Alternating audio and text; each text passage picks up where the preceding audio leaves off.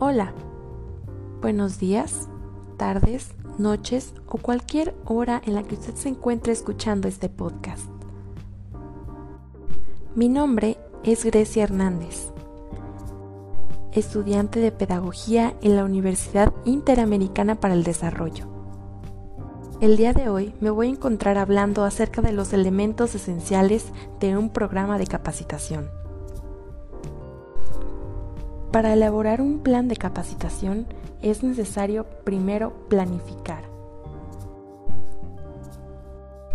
definir los recursos, establecer el tiempo y periodicidad de la capacitación, además de definir el personal que va a ser capacitado, el número de personas, etc. Después de la planificación, es necesario determinar necesidades de la misma según la jerarquía de las necesidades de Maslow, es posible establecer un conjunto de necesidades que pueden ser consideradas para la elaboración del plan de capacitación. Entre esas necesidades puede existir las necesidades de autorrealización, de estima, sociales, de seguridad.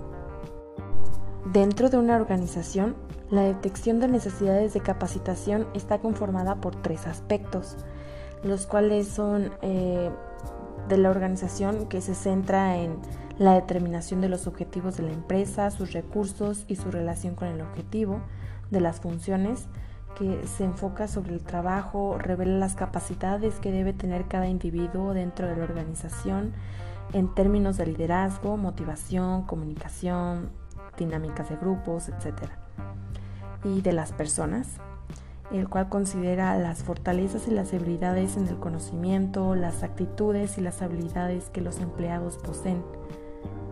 Después de establecer las necesidades, eh, viene el punto de programación y desarrollo de la capacitación, el cual se conoce que un plan de capacitación intenta enseñar a alguien un nuevo conocimiento para acrecentar el valor de esa persona en la organización está en función de los resultados del análisis de las necesidades. En ese sentido, un plan de capacitación se enfocará al menos en cuatro cuestiones, como es eh, objetivos de la capacitación, deseo y motivación de la persona, principios del aprendizaje, características de los instructivos. Un plan de capacitación debe ser estructurado del siguiente modo, el cual lleve un contenido, que tenga introducción y antecedentes, evaluación de necesidades, una descripción del programa, el cual tenga un proceso de formulación, caracterización del contexto, diagnóstico, planificación de la capacitación, esquema de conceptualización y diseño, eh, que tenga objetivos, y componentes como de fortalecimiento administrativo o técnico, y una programación esquemática que vaya separada ya sea por etapas, además de recursos financieros requeridos para la capacitación. Pero ya hemos mencionado mucho acerca de los objetivos de la capacitación. Sin embargo, ¿cuáles son esos objetivos? Bueno, más que nada en una empresa se utiliza, mejor dicho, se necesita la productividad se busca la productividad, por lo cual eh, la capacitación ayuda a los empleados a incrementar su rendimiento y desempeño. Otro de los objetivos que tiene la capacitación son eh, la salud y seguridad, pues la salud mental y la, seguridad física de un empleado está directamente relacionadas con los esfuerzos de capacitación de una organización. La capacitación adecuada puede ayudar a prevenir accidentes laborales. También la calidad. Los planes de capacitación apropiadamente diseñados e implantados contribuyen a elevar la calidad de la producción de la fuerza de trabajo, cuando los trabajadores están mejor informados acerca de los deberes y responsabilidades. Y entonces, ¿cómo realizamos la planeación de la capacitación? Lo podemos dividir en fases como podríamos comenzar con el análisis de la situación.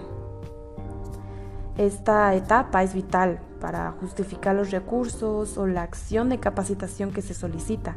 En esta etapa se cumple con la detección de las necesidades de capacitación. Por tales se entienden las deficiencias que poseen los empleados o trabajadores. La evaluación de necesidades comienza con un análisis de la organización. Con la información anterior se procede al diseño del plan, donde los expertos consideran que el diseño de un plan de capacitación debe enfocarse al menos en cuatro aspectos fundamentales, donde se tienen que establecer eh, objetivos generales, más específicos y también utilizar un, el deseo y la motivación de la persona, porque también se trata de un crecimiento personal de los individuos a capacitar. El empleado, teniendo ese interés, promueve la productividad de la empresa. Por lo tanto, es un punto importante. Después de esto viene la evaluación del plan de capacitación, el cual permite estimar el logro de los objetivos propuestos y retroalimentar el proceso. Y algo que nos puede ayudar como criterio para evaluar la capacitación está eh, las reacciones, el aprendizaje, el comportamiento, eh, que son puntos que podemos tomar en cuenta al momento de evaluar, así como los resultados, donde podemos eh, determinar si la capacitación produjo las modificaciones deseadas en el comportamiento de los empleados y verificar si los resultados de la capacitación presentan relación con la consecución de las metas de la empresa. Y en resumidas cuentas, eh, verificar si se produjo una eficiencia individual de los empleados, Mm, más productiva que antes.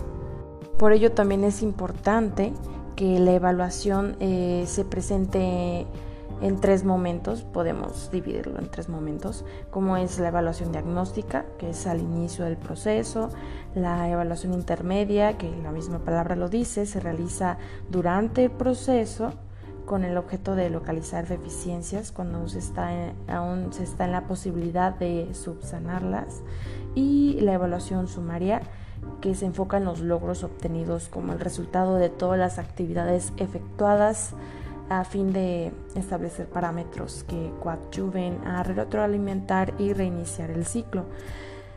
Pues de la evaluación eh, se considera necesario llevar a cabo un seguimiento, el cual implica reconocer eh, los resultados y su repercusión en el ambiente de la organización pues el seguimiento es un proceso integral, dinámico y participativo enfocado a la obtención de información para la toma de decisiones en cuanto a la planeación de las acciones y su retroalimentación.